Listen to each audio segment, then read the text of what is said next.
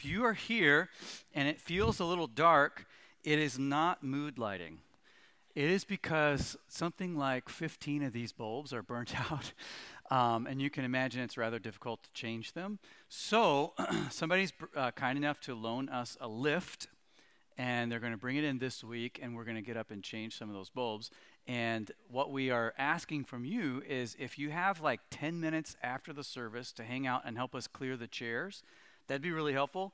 Um, and then we'll be able to, to, to change all those bulbs. Uh, by the way, my name's Andy.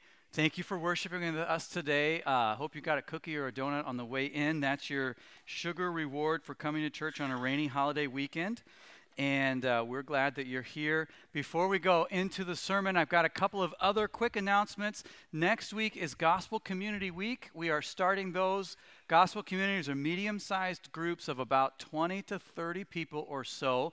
They will meet once a month primarily for the purpose of sharing a meal together, like the first Christians did, and praying with one another, uh, sharing our faith stories, doing life uh, uh, together. And that's the purpose of gospel communities. If you haven't signed up for one yet, you can.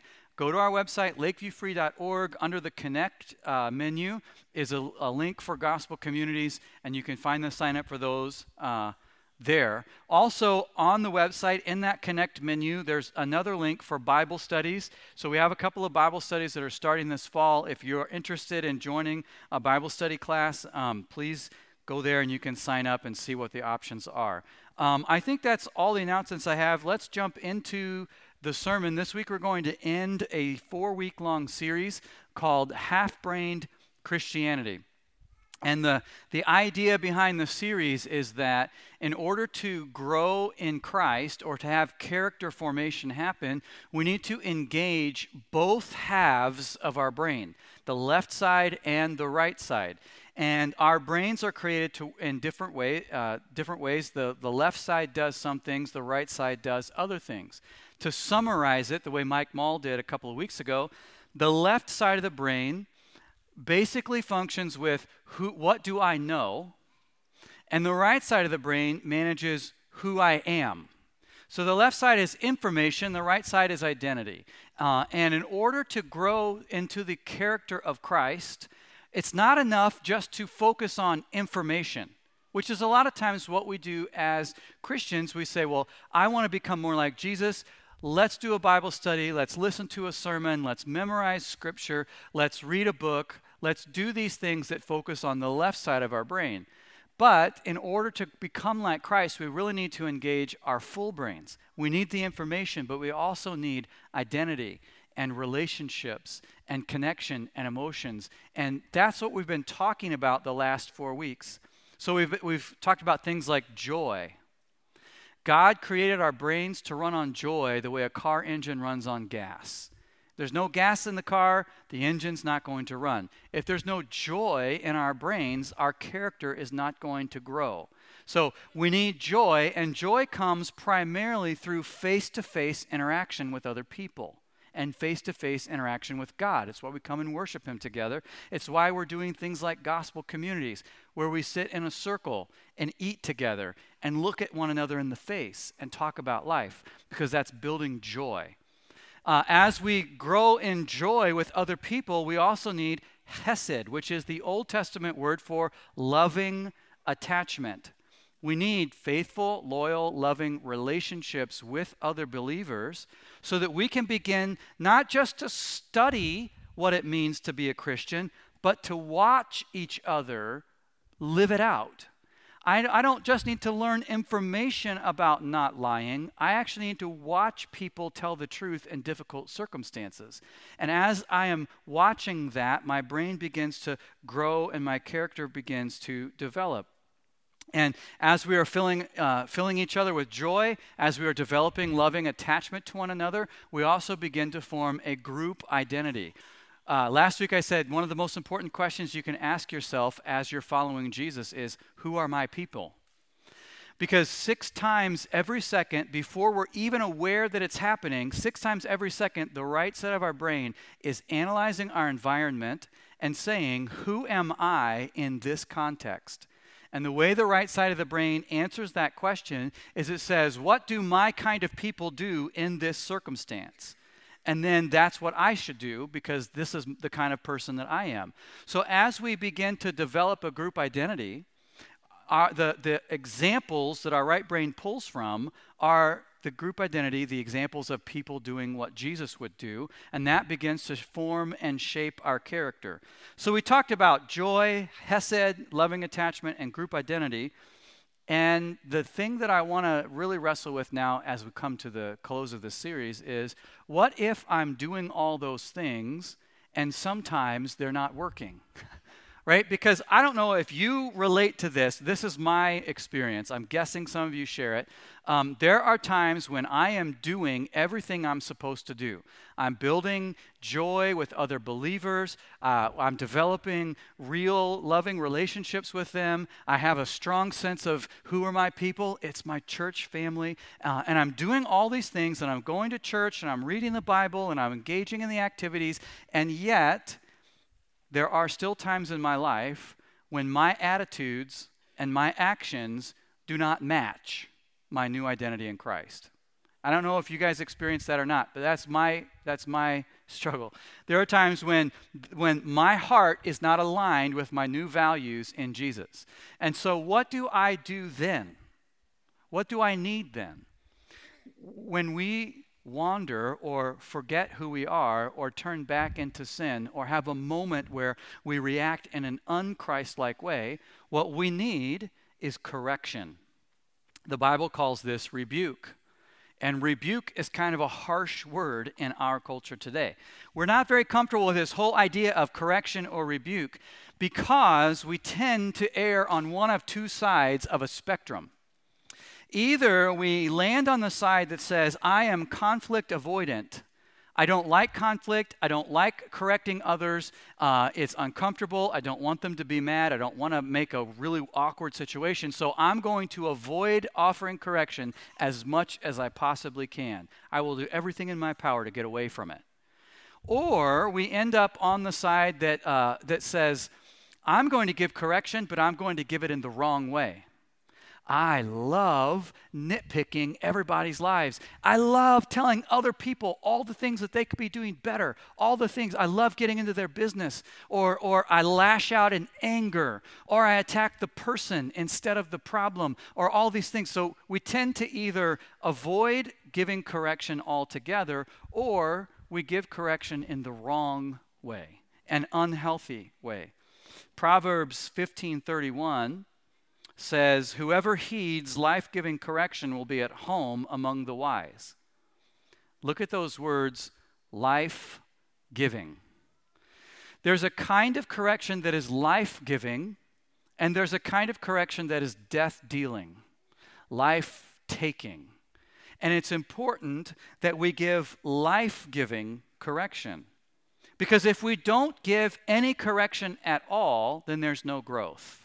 No correction, no growth. Think of a coach uh, coaching athletes. You know, you got to put your feet the right way, you've got to hold the bat the right way, bend your knees the right way, have your back at the right angle, have your elbow up the right way, swing the bat the right way, do all this the right way. And as you're coaching, when the athlete doesn't get it quite right, their feet are wrong, they're not holding the bat right, the coach corrects them.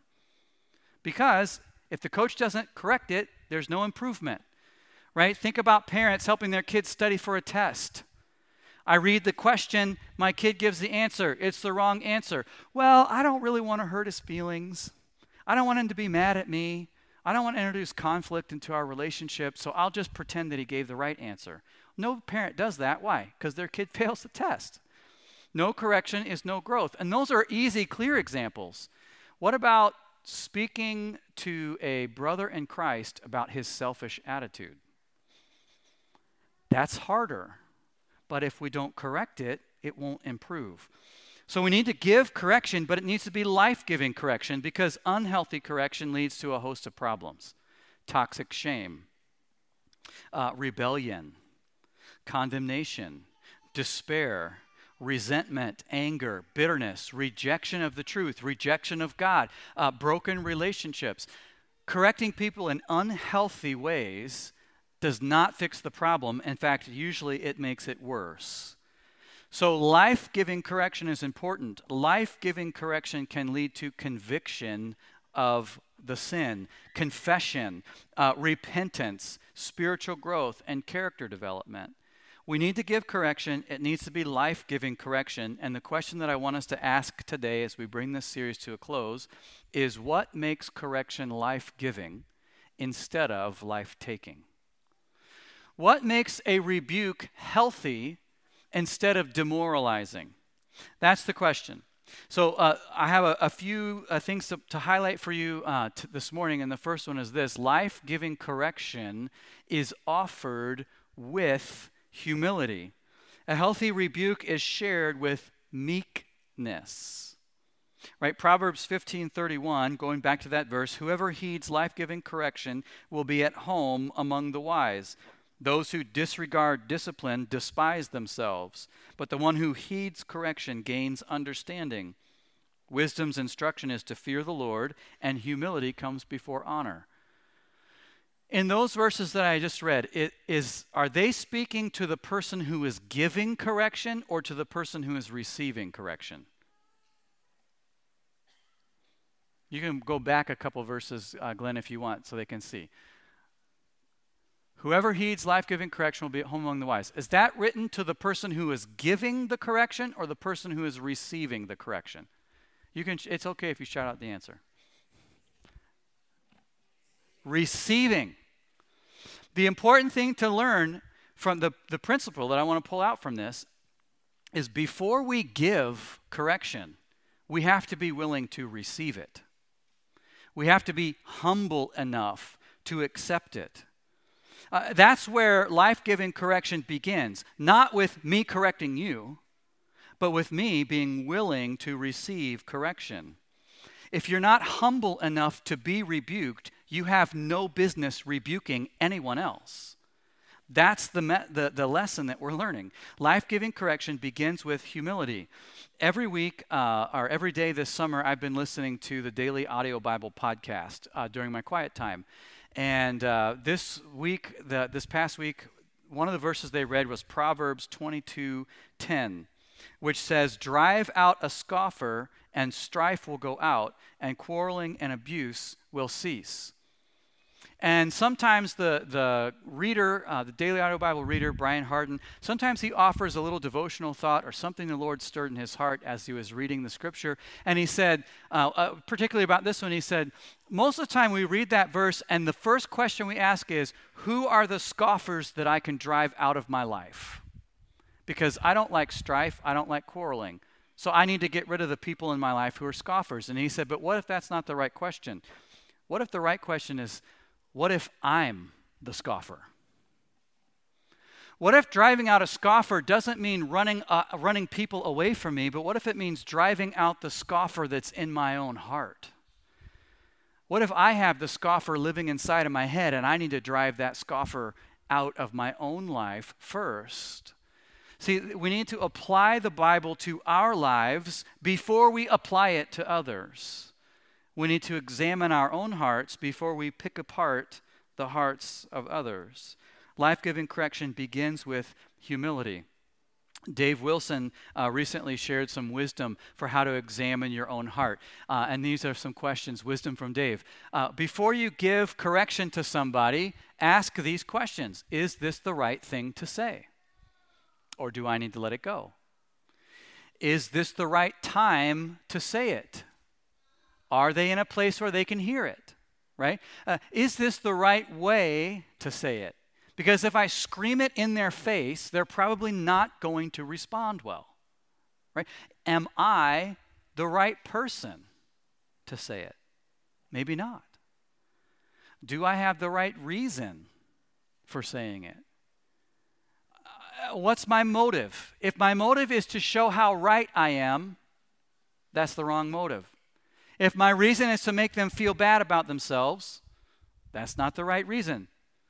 If my reason is to help them grow in Christ and become a better person, then I have the right reason. But I still have to ask the other questions. And before I offer correction, I need to make sure that it's offered from a place of humility. Number two, life giving correction is offered with unconditional love. A healthy rebuke is shared with love that has no contingencies. Our love for someone else should never be contingent on whether or not they act the way we think they should. Because if I begin to withhold my love from you until you behave the way I think you should, my correction is never going to be life giving. It is only going to be life taking. And aren't we glad that God doesn't love us that way? Well, I'm not going to love you until you clean yourself up and get your head screwed on straight. Then I will give you my love. No, that's not what Jesus did for us while we were still sinners, Christ died for us, right? Um, we need to love someone unconditionally, and we need to have a strong, love filled relationship with them before we can bring correction into their lives. A lot of conflict happens when I try to speak into somebody's life before I've earned the right to. They need to know that I love them, that our relationship is not at risk and that, that, that there's, they trust me before I can speak correction into their life. It has to come from a place of unconditional love.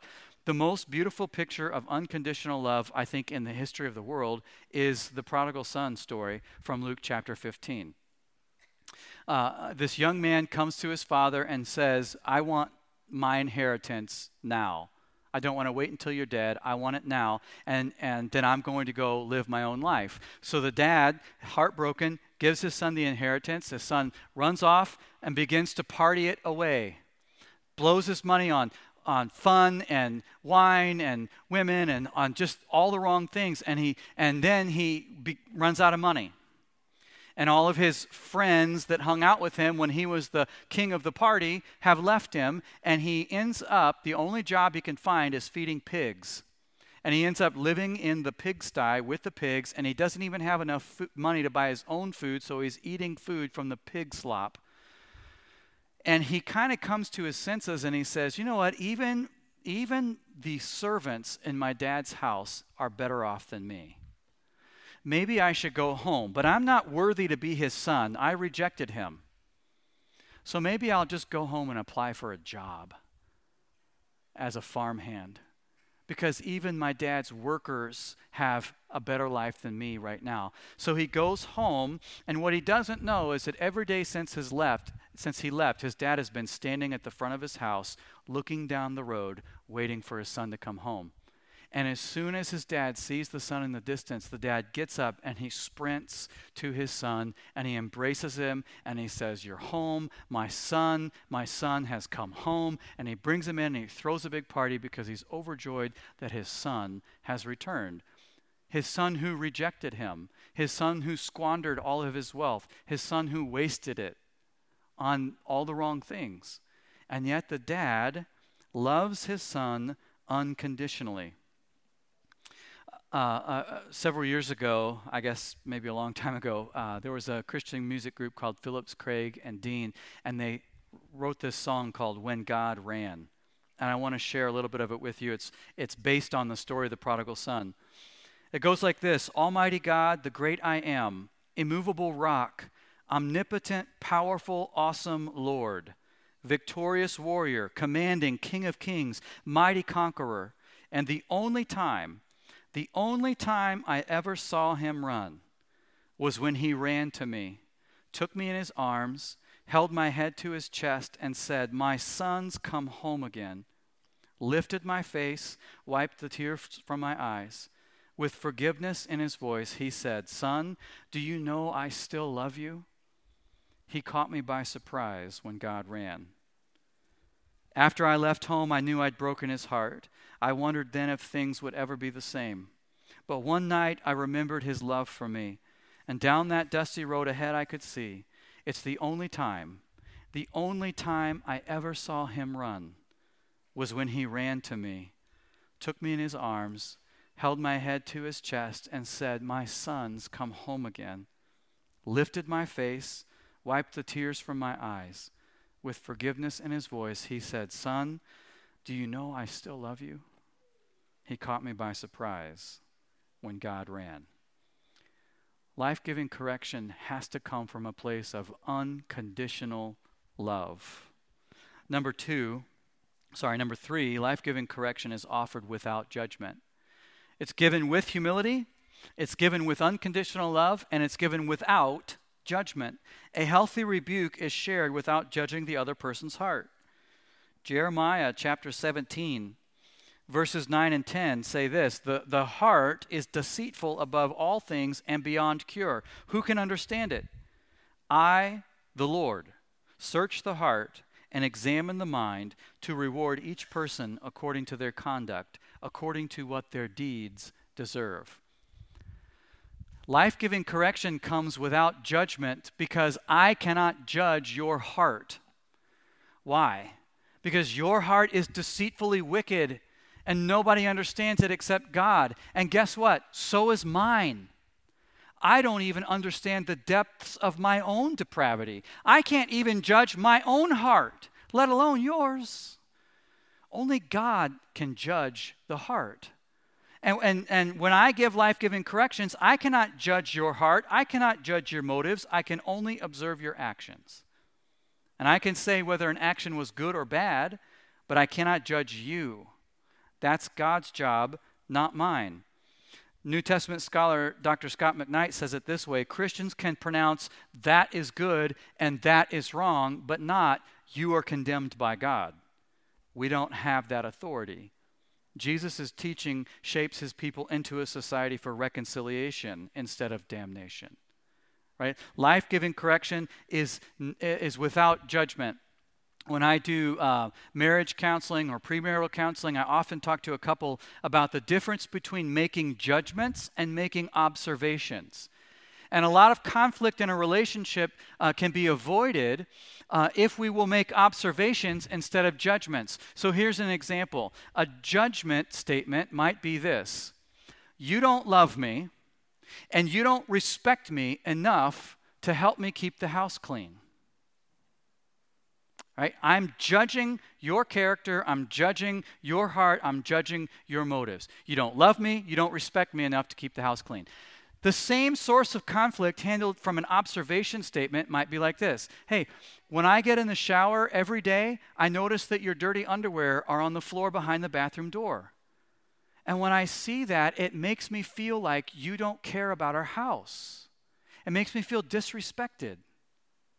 So, it would really mean a lot to me if you'd put your dirty underwear in the hamper. Now, I don't know why Corinne can't put the hamper behind the bathroom door. but still, you know, different way of addressing the same issue. One is accusational. You don't love me, you don't respect me. The other is I am observing a behavior that I would like to correct, and it would mean a lot to me if you would correct it totally different way of approaching it. Life giving correction is offered with unconditional love and without judgment. Life giving correction, lastly, is offered without condemnation. A healthy rebuke is shared without toxic shame. Romans chapter 8 if you memorize scripture, and I recommend that you do, uh, Romans 8 1 and 2 are verses that you should memorize. File them away in your memory bank. Therefore, there is now no condemnation for those who are in Christ Jesus. No condemnation for those who are in Christ Jesus. Why? Because through Christ Jesus, the law of the Spirit who gives life has set you free from the law of sin and death. If you belong to Jesus, there is no condemnation. There's no toxic shame. None of that, because the Holy Spirit has set you free from sin and death through Christ. There is no condemnation. So when we are giving life giving correction, we need to avoid condemning statements like these. How could you do that? I'm so disgusted with you. You embarrass me. I can't believe you would be that stupid. We need to avoid those kind of hate filled, demoralizing comments that are condemnation. And instead, we need to make life giving statements that affirm the value of the person, even while calling out the incorrect behavior. We need to make life giving statements like these Hey, remember who you are. You are a child of God now. Hey, that behavior, that's not who you are anymore. You're a new creation in Christ. Be who you are in Christ. Hey, you don't need to go back to that old way of living, that old pattern. You're better than that. Listen, I love you. And more importantly, so does God. And God has something so much better for you than this. Right? Statements that affirm the worth and value and dignity of the person that we're correcting while not okaying the behavior that needs to be corrected. We need to avoid the condemning statements. We need to make life giving statements. And then we need to remind them of whatever the correct attitude or action is.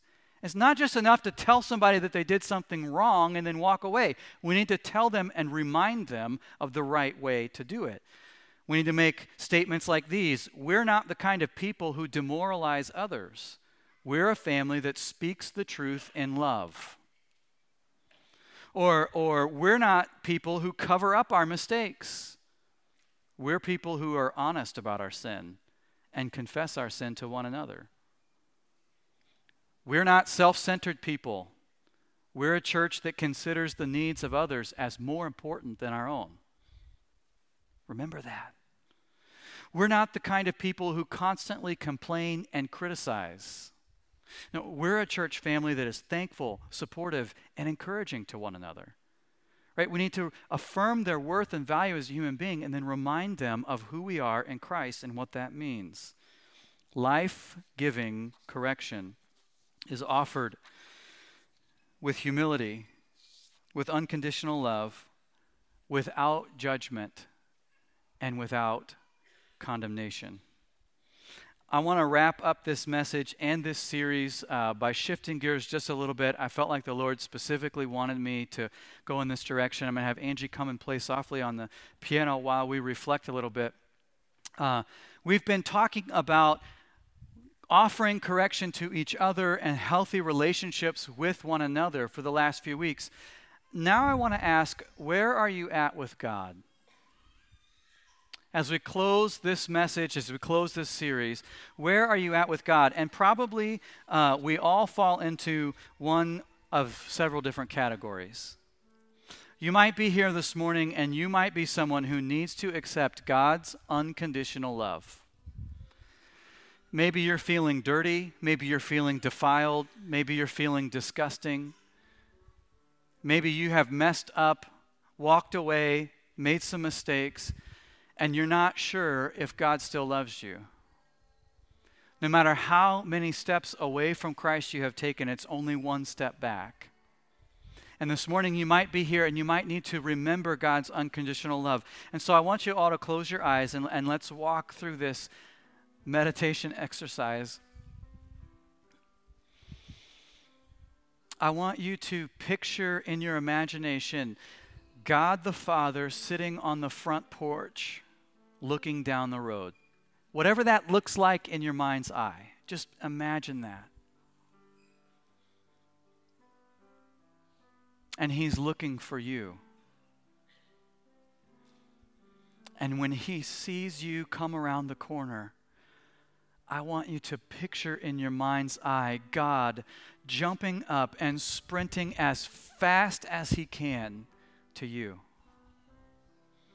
and wrapping you up in the biggest bear hug that you've ever had in your life and saying to you, Son, do you know I still love you?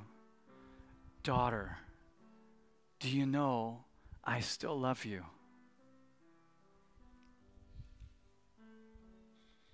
and allow the feeling of that unconditional love to wash over your soul.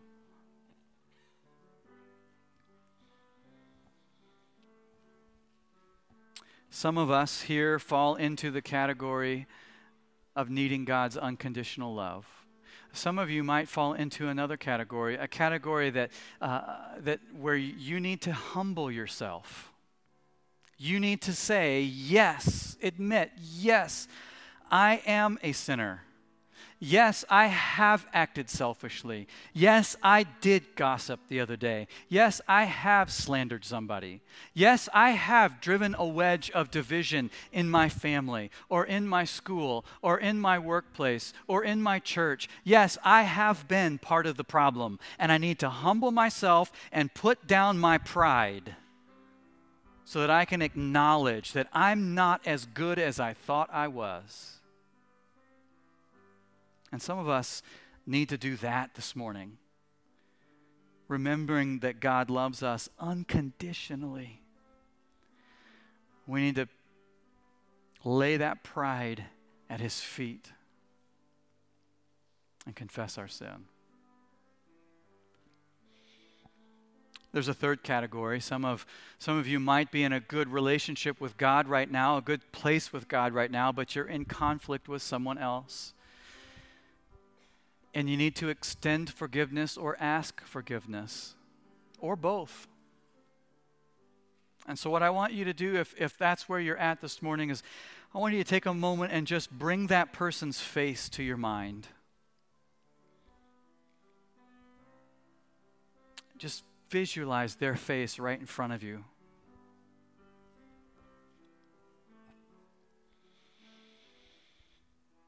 And as you're looking at that person and you're feeling those feelings of anger and, and tension and resentment, I want you to physically open your hands and let go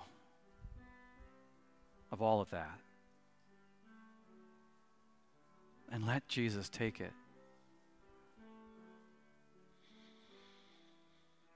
If you need to forgive that person, I want you to decide to forgive them right now and put them into the hands of Christ.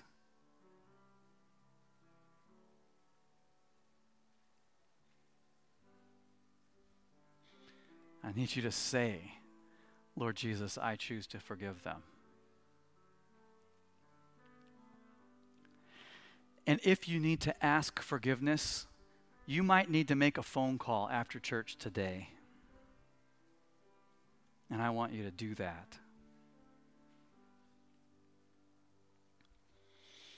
There's a fourth category that some of us may fall into, and that is the category of struggling with lies of condemnation. The enemy has, uh, has them on repeat in your head. You're gross. You're a sinner.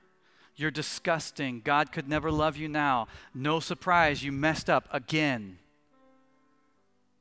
And you need to allow the truth of God's word to overcome the toxic shame and the lies of the enemy. And so I want to read from you for you a few selections from Romans chapter 8. And with your eyes closed, just allow these words to wash your soul clean and to purify your mind from the con- condemnation and the lies. Therefore, there is now no condemnation for those who are in Christ Jesus. Because through Christ Jesus, the law of the Spirit who gives life has set you free from the law of sin and death. What then shall we say in response to these things? If God is for us, who can be against us? Who will bring any charge against those whom God has chosen? It is God who justifies. Who then is the one who condemns? No one. I want to read that again. It is God who justifies. Who then is the one who condemns? No one. Lord, I do not even have the power to condemn myself because you have justified.